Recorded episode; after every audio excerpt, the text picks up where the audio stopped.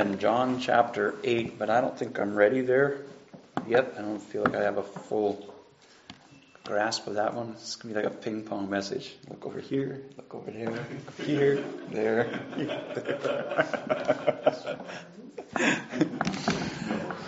Just gonna back up I don't have to turn my head as quite as far. so, not ready for John 8. And uh, I was thinking maybe we would do a little bit of revelation. That's where we've, we've got a group of young people at our place, and we're been doing Bible study, been going through Revelation. But I'm not sure we're ready for that.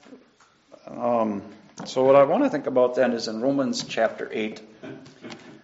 And I know we've been here before, uh, thinking about verses 8, 20, or verses 28 and 29. Uh, but I want to zero in on a couple words that I've been thinking about lately and trying to understand not just their meaning, but the value of the words and the value of the concepts. So Romans 8, 28 and 29. We know that all things work together for good to those who love God, to those who are the called according to his purpose. For whom he foreknew, he also predestined to be conformed to the image of his Son, that he might be the firstborn among many brethren. Moreover, whom he predestined, these he also called, and whom he called, these he also justified, and whom he justified, these he also glorified. The two words I want to think about are foreknew and predestined. and I've been thinking about them because normally when I come to this verse, I think of foreknow as if back in eternity past, God was looking through the passages of time, through the passages of history, and He knew everything that was going to happen. And the same with predestined, that from eternity past, God had kind of mapped out things, like He had set certain people for certain uh, uh, destinations or whatever, you know, kind of line things up from eternity past. And but I, I find that that concept is probably not correct. Because, and not that God didn't know things from eternity past. When I mean, there's other passages that talk about Him looking through, you know, from the eternity past. He knew things that would happen, but I don't think that's what He's talking about here. And as I looked at these words and began to dissect them, uh, the words are compound. Both foreknow and predestined are compound words. They've got a prefix in front of them, and then the, they got the root word.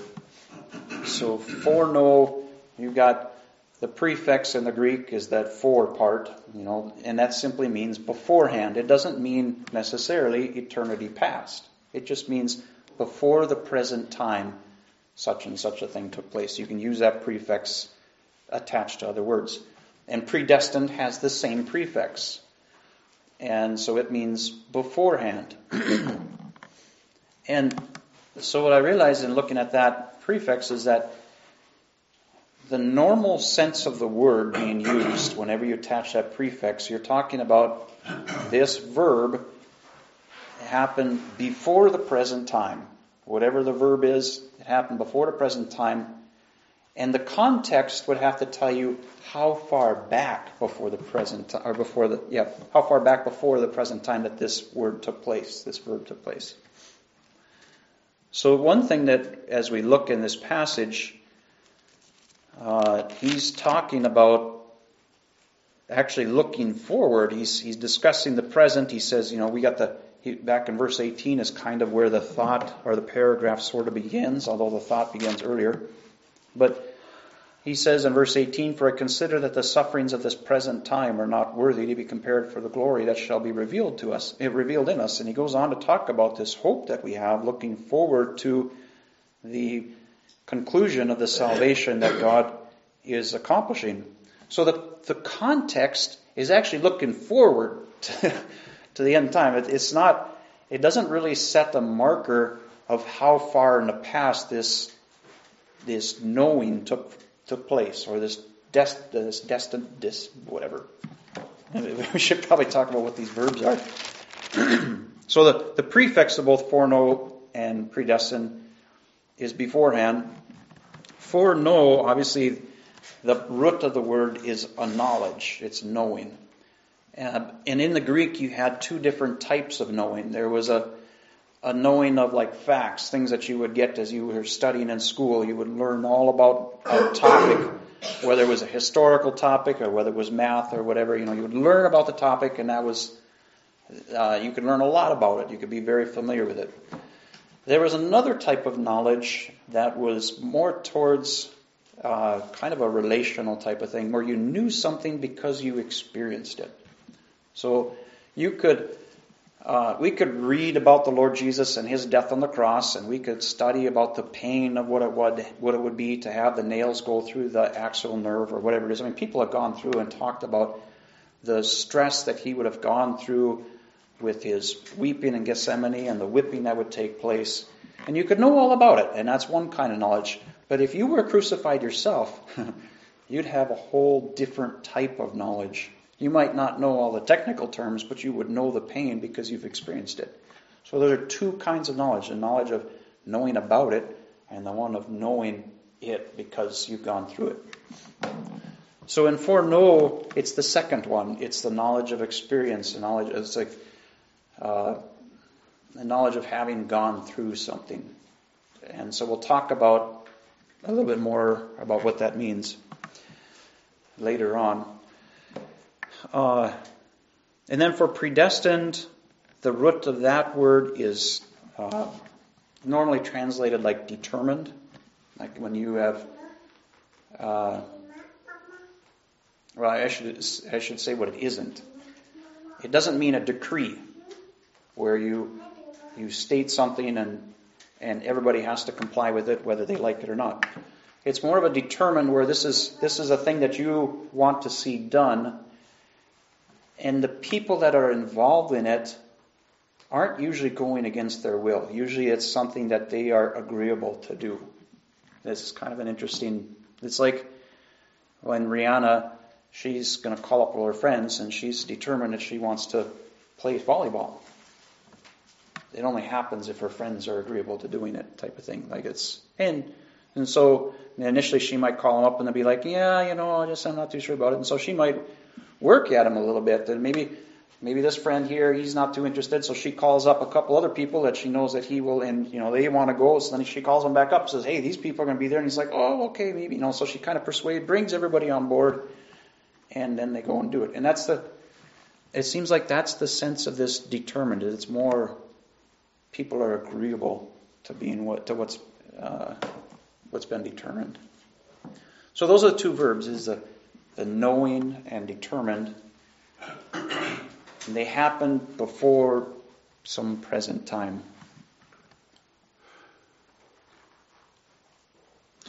So, like I said, the context doesn't exactly point to what earlier time Paul is thinking of. He doesn't, he's not talking about eternity past, he's talking actually about eternity future. We know what the present time is. It's the, the current time that they were living in. And it's written in such a way that it, it's the reader, it's actually the, the current time that the reader is living in. You know, because he talks about the sufferings of this present time are not worthy to be compared with the glory which shall be revealed in us. We all can identify with that. We all can understand what the sufferings of this present time are the sufferings of my present time is a different present time than the sufferings that Paul went through as far as chronology. But as far as the course of life, like it's the same kind of like he would be going through life in his time period, and I go through life in my time period, and we both, in our respective time periods, in the current place of our life, we have this present time where we are enduring sufferings or whatever we might be going through. So we can relate to him. So, but before in my current life, as I read this passage, before this present time where I'm enduring sufferings, there was a knowledge and there was a determination that God did.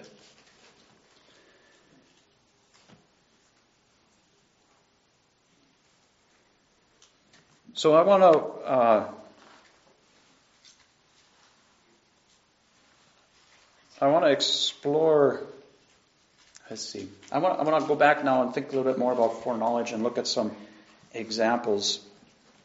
Um, let's let's take the root word knowledge And let's look at some uh, look at a particular example where this is used in John chapter uh, two, I think, maybe one. It's a well-known story. Uh, shortly after Jesus, it is chapter one, the Gospel of John, chapter one, and it, is, it was shortly after Jesus was baptized, after he was introduced by John the Baptist, and and the way John writes it is that after Jesus was introduced to the world, after John the Baptist said, Behold, here's the Lamb of God who takes away the sins of the world, after that time he started to collect disciples. Men started to follow him. And uh, the first two disciples that John writes about are men who were originally disciples of John the Baptist, and they begin to follow him. And as they go begin to follow him and they, they spend some time with him, they go off and they find a buddy. They say, Hey, we, we, uh, this, we, we found a Messiah. You, you come and see. And so then their buddies would come. And then uh, in verse 43 of chapter 1 is another, is another example of Jesus calling a disciple. So it says the following day Jesus wanted to go to Galilee, and he found Philip and said to him, Follow me. Now Philip was from Bethsaida, the city of Andrew and Peter. Philip found Nathanael and said to him, We have found him of whom Moses in the law and also the prophets wrote, Jesus of Nazareth, the son of Joseph. And Nathanael said, Can anything good come out of Nazareth? And Philip said to him, Well, come and see. So Philip, the Lord called Philip, Come follow me. And I don't know, it doesn't give us any detail of what kind of interaction that Philip had with Jesus before Jesus called him how it was that he was so easily persuaded to go follow Jesus. I don't know if he had been following John the Baptist and he had heard Jesus say something, or if he had heard what John the Baptist said, or if he had heard Jesus. You know, I'm not sure what the background was. But whatever it was, Philip was entirely agreeable to go follow Jesus. So much so that he thought, I mean, he was so much convinced that Jesus was the Messiah that he thought, you know what, I've got another friend who's looking for the Messiah. There's a lot of Jews in this nation.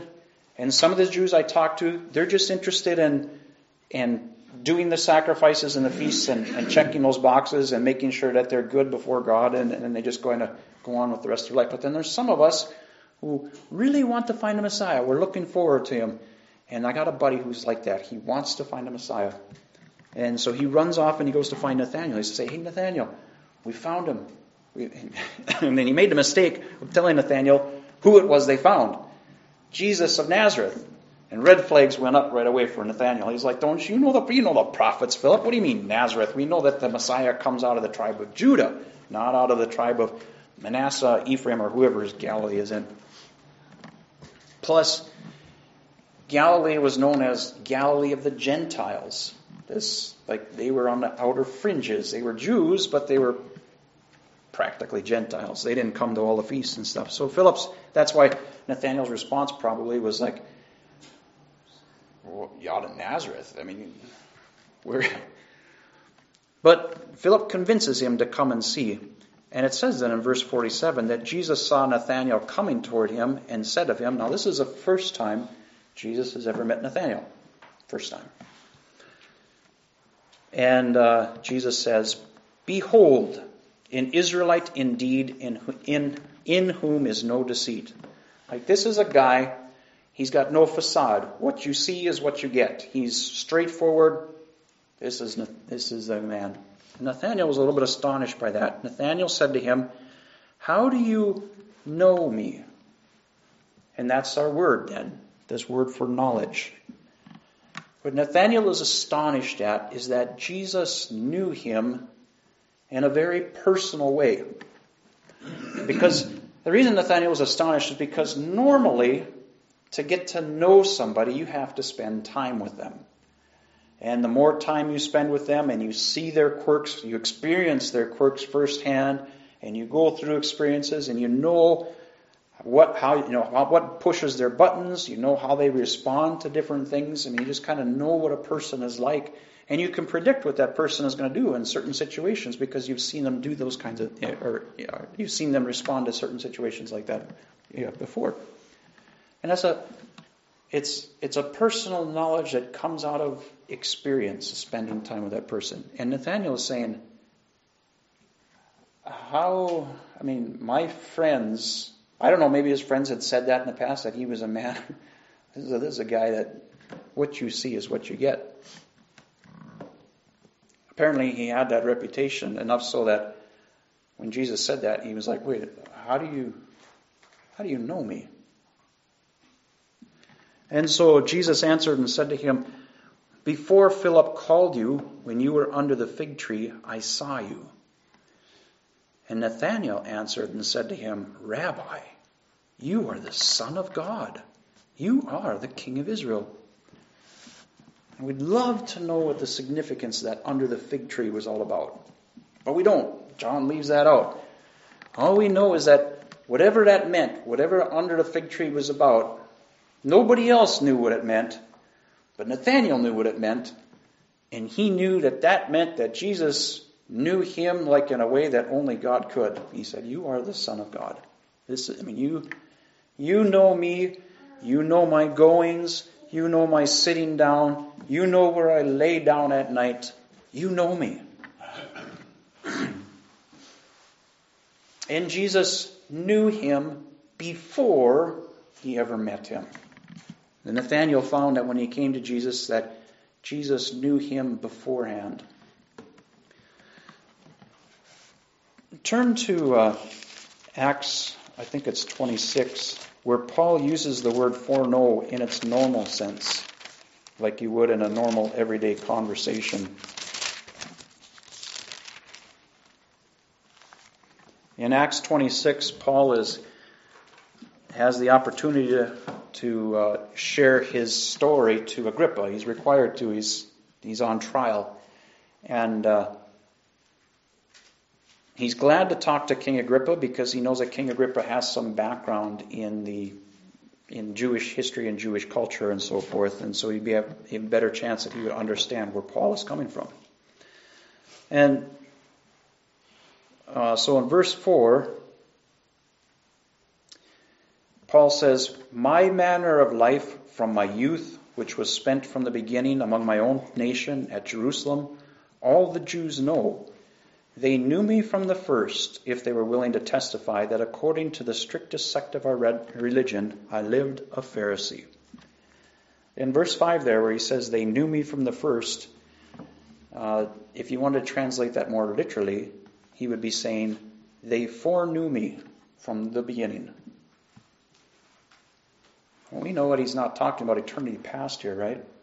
I mean, he's all he's saying is that before I was ever incarcerated, before the event at the temple ever took place, these Jews, they knew me. Beforehand, they knew me. From back, back, back at the beginning, back when I first started my, uh, you know, when I first left childhood and began to live the life of an adult, they knew me way back then. They knew that I was zealous to live as a Pharisee and that I followed all the rules and that I studied everything. I mean, they, they knew me beforehand. So that's the normal sense of the word, to know beforehand. So now the, the difficulty that comes here, at least for me, was kind of hard to figure out back in Romans 8, and keep your finger in chapter 26, we'll come back to that when Paul writes about God knowing beforehand, what is he? I mean, we know what the present time is. The present time is in our present sufferings. Uh, we also can see by looking at verse 29 that he's not just talking about the present time of present sufferings, but he's talking about uh, see, like in verse 30, he says, Moreover, whom he predestined. I mean, you see the sequence of events, right? First comes foreknew in verse 29, and then predestined. And then you go down to verse 30, you got that predestined, and that's followed by called. And then called is followed by justified, and justified is followed by glorified. So he's looking not just at the present time is in the, the time of suffering, but also at the present time of when you first were saved, because that's what justified is talking about. So this predestined and the foreknew happened before he was saved. But how far beforehand? Like, what is Paul talking about? Is he, is he referencing to eternity past? There's nothing in the context that indicates that he's thinking of eternity past.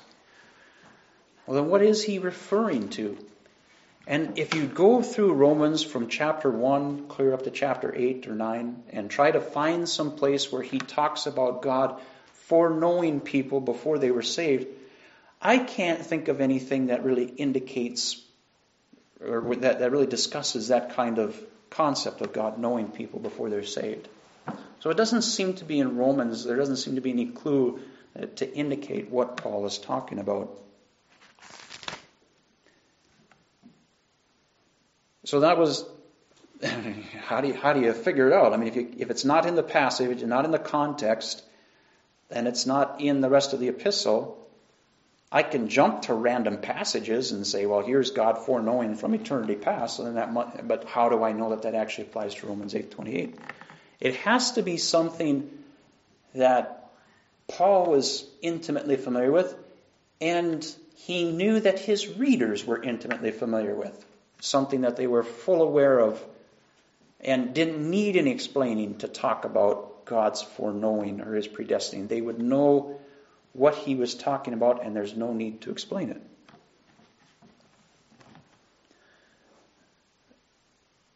I want to, you know, take what we've, you know, take what we've seen in Nathaniel, where Jesus knew him before he met him, knew that he was a man without guile.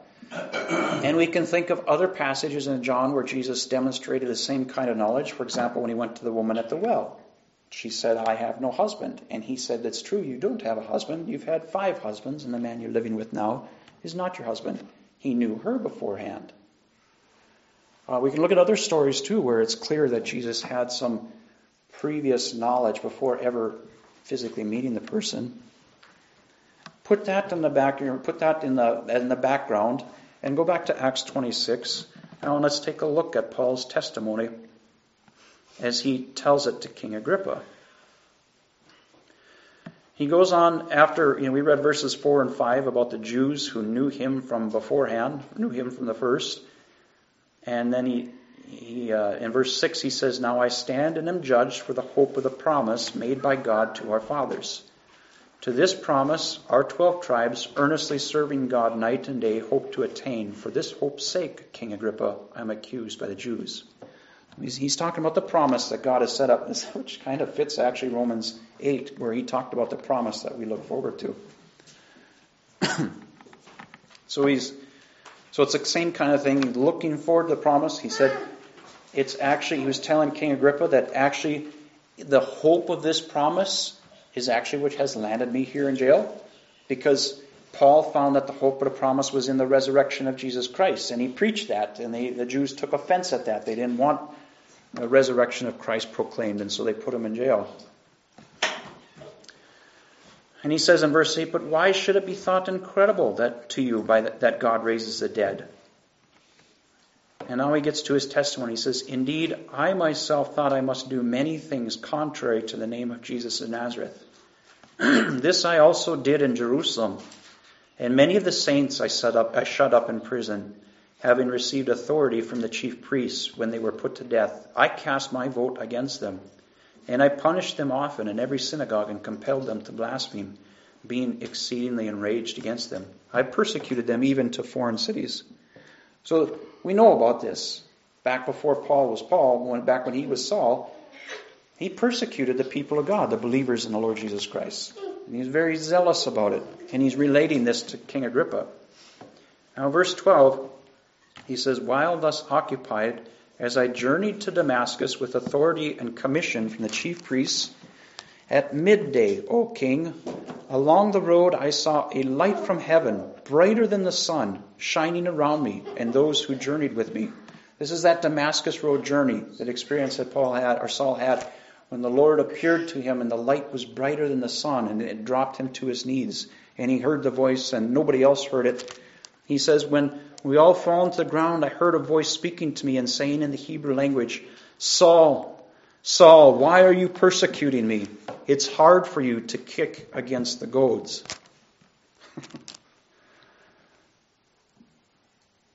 Paul said, This is not fair. Who are you, Lord? You clearly know me. I don't know you.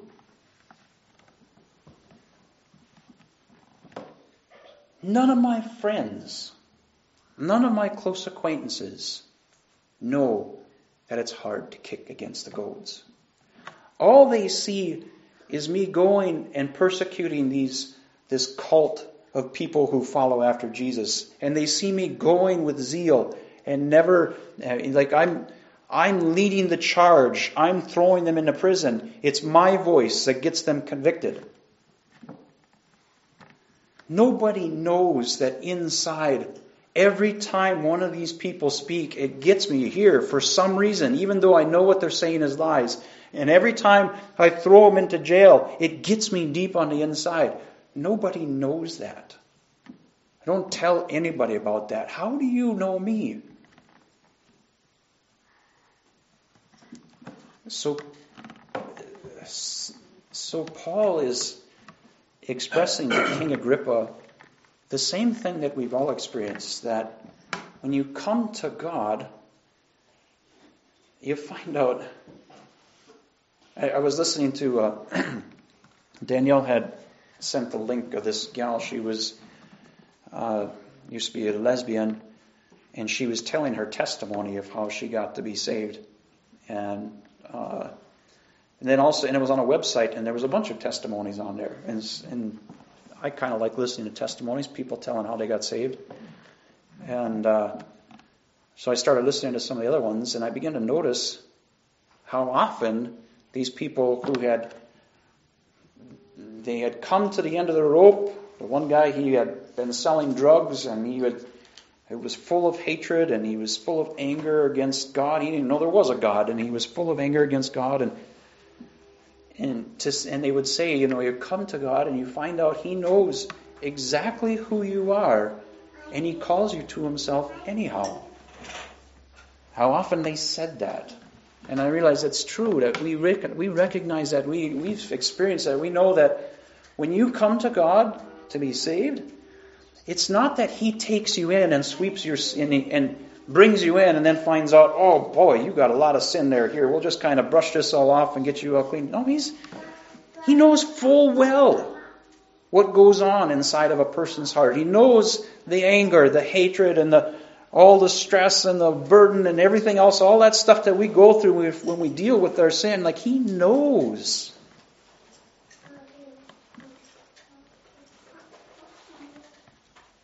The gal that was given her story as a lesbian, she was saying she was in bed with her girlfriend and uh, just thinking, and she rolls over and says to her girlfriend, Do you think what we're doing is wrong?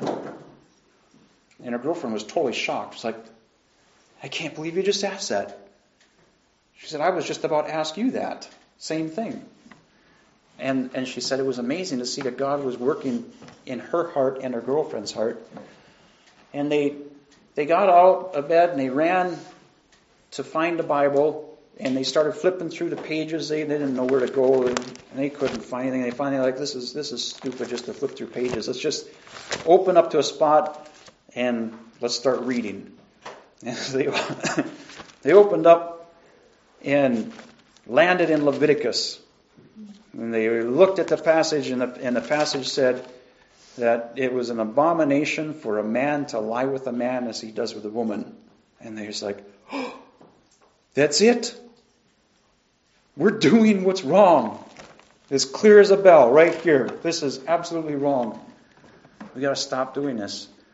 And they went to go find some church or something where they could find truth, and they went to some place that shared with them the gospel, and they they, she said they went to a church and they, they learned about what the Lord had done to save people.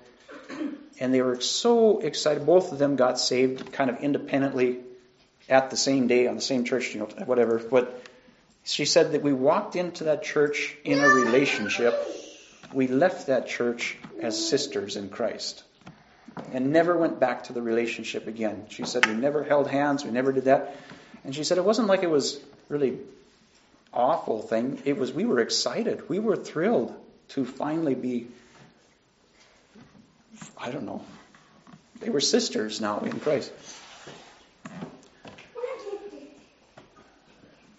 She was talking about how amazing it was that God was working in both their hearts at the same time, and they didn't know, as close as they were with each other, they didn't know what the other one was thinking. But that's like whenever we come to Christ, whenever people come to Christ, we find out that He knew us ahead of time. He foreknew. He, he's close. He's fully aware of our thoughts and what we go through and where we walk and where we sit down. Like he, he knows us. And, and for Paul to find that the Lord knew the inner recesses of his heart and the struggle that he went through was evidence of God's love towards him and was such a, uh, a, a revelation of joy. so I think that's what he's talking about when he says, who God foreknew because it's something that Paul knew intimately. I mean, it's his own story. And it's something that the other believers would know intimately because it's their story too. That God knew me beforehand. Now, now let's think about predetermined.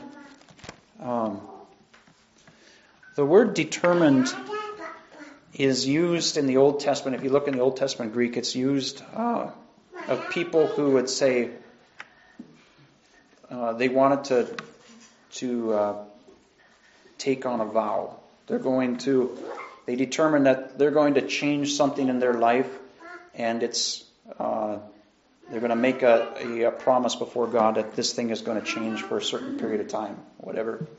So that determining to take a vow, that's the sense. And so you can see how it's not a decree type of thing. Like if you determine to take a vow, that's you deciding I'm going to take a vow. And in the New Testament, we see it used in the same way where God determines the boundaries of the nations. And I don't know about you, but like, it doesn't seem like nations are, you know, for, I mean, you got, you, you know, if you're going to establish a nation, it doesn't seem like people are really too upset about that. It's not like God is forcing people into their boundaries. Like people are pretty much, they find their spots and that's where they live type of thing. Or you'll see where God determines for the Lord Jesus that he was going to be delivered over to sinful men. That's an interesting one because Jesus was agreeable to go with where God determined. The people were agreeable to do what God had determined. They were more than happy. I don't know if happy is the right word, but they were more than agreeable to heap their abuse upon the Lord Jesus. It wasn't like they were forced into doing it. So it's that kind of a word where somebody has made a decision and and there may be a period of time that takes place from when the decision is made to where people are actually on board. Uh, God had determined before Jesus came to this earth that he was going to go to the cross. When Jesus first got to the earth, when he was a young boy in the temple asking the questions, they weren't looking to crucify him at that time. But by the time he got 33 years old, they were more than ready to crucify him. I mean, it took some time for people to get to where God had determined that he would bring everything towards. Now, for Paul, if we continue reading in, in uh, Acts 26, he says, you, you know, right off where we left off, it's in verse 15. He says, So I said, Who are you, Lord? And he said, I am Jesus, whom you are persecuting. But rise and stand on your feet, for I have appeared to you for this purpose, to make you a minister and a witness both of the things which you have seen and the things which I will yet reveal to you. I will deliver you from the Jewish people as well as from the Gentiles, to whom I will send you, to open their eyes, to turn them from darkness to light and from the power of Satan to God, that they may receive forgiveness of sins and inheritance among those who are sanctified by faith in me. So you look at what Jesus had determined for Paul. This is what you are going to do. You are going to go out and be a minister. You're going to preach the gospel. And not particularly to the Jews, you're going to preach the gospel to the Gentiles.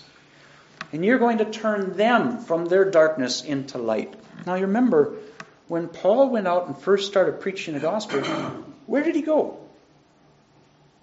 To the synagogues. He went to preach to the Jews.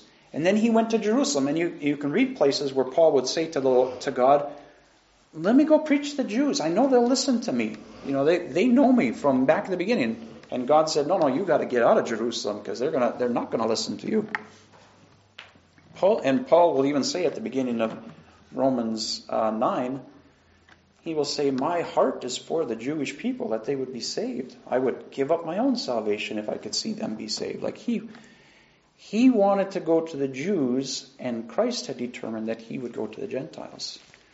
And by the time you get to the end of Acts, you'll read that little statement where the very end about the while Paul was in that house prison, uh, in chapter 28 and verse 20, let's say 24, he'd been preaching to the Jews, and it says in verse 24, some were persuaded by the things which were spoken, and some disbelieved. So when they did not agree among themselves, they departed after Paul said one word. The Holy Spirit spoke rightly through Isaiah the prophet to our fathers, saying, Go to this people and say, Hearing you will hear and shall not understand, seeing you will see and not perceive. For the hearts of this people have grown dull, their ears are hard of hearing, their eyes they have closed, lest they should see with their eyes and hear with their ears, lest they should understand with their hearts and turn, so that I should heal them. Like Paul had reached the point where he's like, Look, I have been trained by your top scholars. If anybody knows how to communicate to the Jews, I do. I have all the knowledge of the scriptures. I can back up everything I'm saying through prophecies, through the writings of Moses. There is no reason why you Jews should not believe. And yet you do not believe. And it must be that you will not believe. You have shut your eyes. You don't want to see. You don't want to hear. What Isaiah said is true. So he says in verse, 30, verse 28 Therefore, let it be known to you that the salvation of God has been sent to the Gentiles, and they will hear it. It seems like at the end of Acts we see Paul saying, There's nothing more I can do for the Jews. I'm going to the Gentiles. And he had, already gone to the Gentiles to some degree before that. But like now, he's fully on board. And he's going to do what Christ had determined beforehand for him to do. It took some time for Paul to fully get on board, it seems. Not that Paul was sinning against Christ when he went around and preached at the synagogues and so forth. But eventually he reached the point where he was fully agreeable to do what Christ had determined beforehand for him to do. So Christ had determined even before Paul got saved, this is what I'm going to do for you. I'm going to make you a preacher to the Gentiles. Paul had no interest in going out to the Gentiles at that time. Now, notice in in verse in back in Romans eight, what Paul says, what uh, God has uh, predetermined for us, for believers. In verse 29, he says, For whom he foreknew, he also predestined or predetermined to be conformed to the image of his Son, that he might be the firstborn among many brethren. You think about what that means. What that means, God, who knew us beforehand, and he knew all of the sin and the corruption inside of our hearts. Like, we weren't fully aware of all the extent of the corruption, although we were beginning to be aware, and that's why we turned to Christ for salvation. But he knew full well just how saturated in sin we were, and he said, I am going to take this sinner that's hopelessly corrupt by sin and make him righteous, like the Lord Jesus. That's what I determined to do. It's quite something. It's an impossible, it's like what you would call a mission impossible to take a sinner and make them like the Lord Jesus.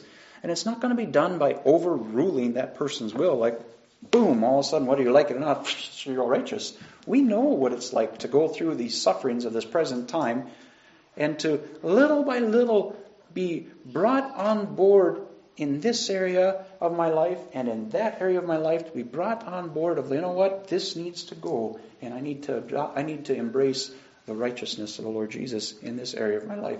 As little and little, little by little, we get on board and we go more and more the direction that He has determined beforehand, before He ever saved us. He took on the task I am going to take this sinner and make him like the Lord Jesus Christ before he ever saved us. Knowing us intimately before we ever knew him. I think that's why Paul doesn't feel like he needs to give some kind of context to this to explain what he meant beforehand, because every believer knows this, having experienced it. We have found that the Lord knew us beforehand. And we have found that we were looking to be forgiven and delivered from our guilt, and He had in mind to make us righteous. We found we couldn't become righteous. That was what was in His mind, and we are learning more and more what it means to be righteous and embracing that destination that He has in mind.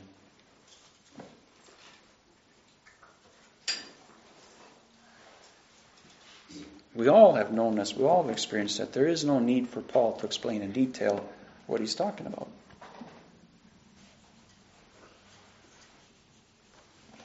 And that's why then, as he talks about this, about God's foreknowing us, it's, it's describing God's commitment to us, right? He knew what we were, and he had a goal in mind. Then he saved us, but if he was committed to us before we were ever saved, then in verse 31, what then shall we say to these things? If God is for us, who can be against us?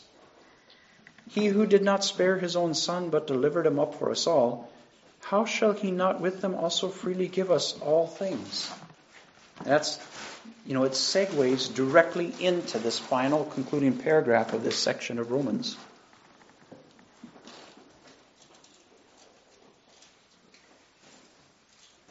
which finally closes then with that thought in verse 38. And with this we'll close. For I am persuaded that neither death nor life, nor angels, nor principalities, nor powers, nor things present, nor things to come, nor height, nor depth, nor any other created thing shall be able to separate us from the love of God which is in Christ Jesus our Lord. Father, we come before you and just thank you for your mercies towards us. And knowing us knew all of our sin, not to condemn us, but to fully save us.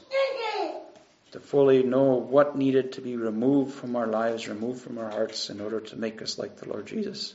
And we thank you that you are committed to that work of making us righteous, bringing us along the way, and that you will complete it one day, that one day when we see him, we will be like him. And we look forward to that because we've found how rich it is to walk in righteousness and how awful it is to be in sin. We thank you for what the Lord Jesus has done on our behalf. In his name, amen.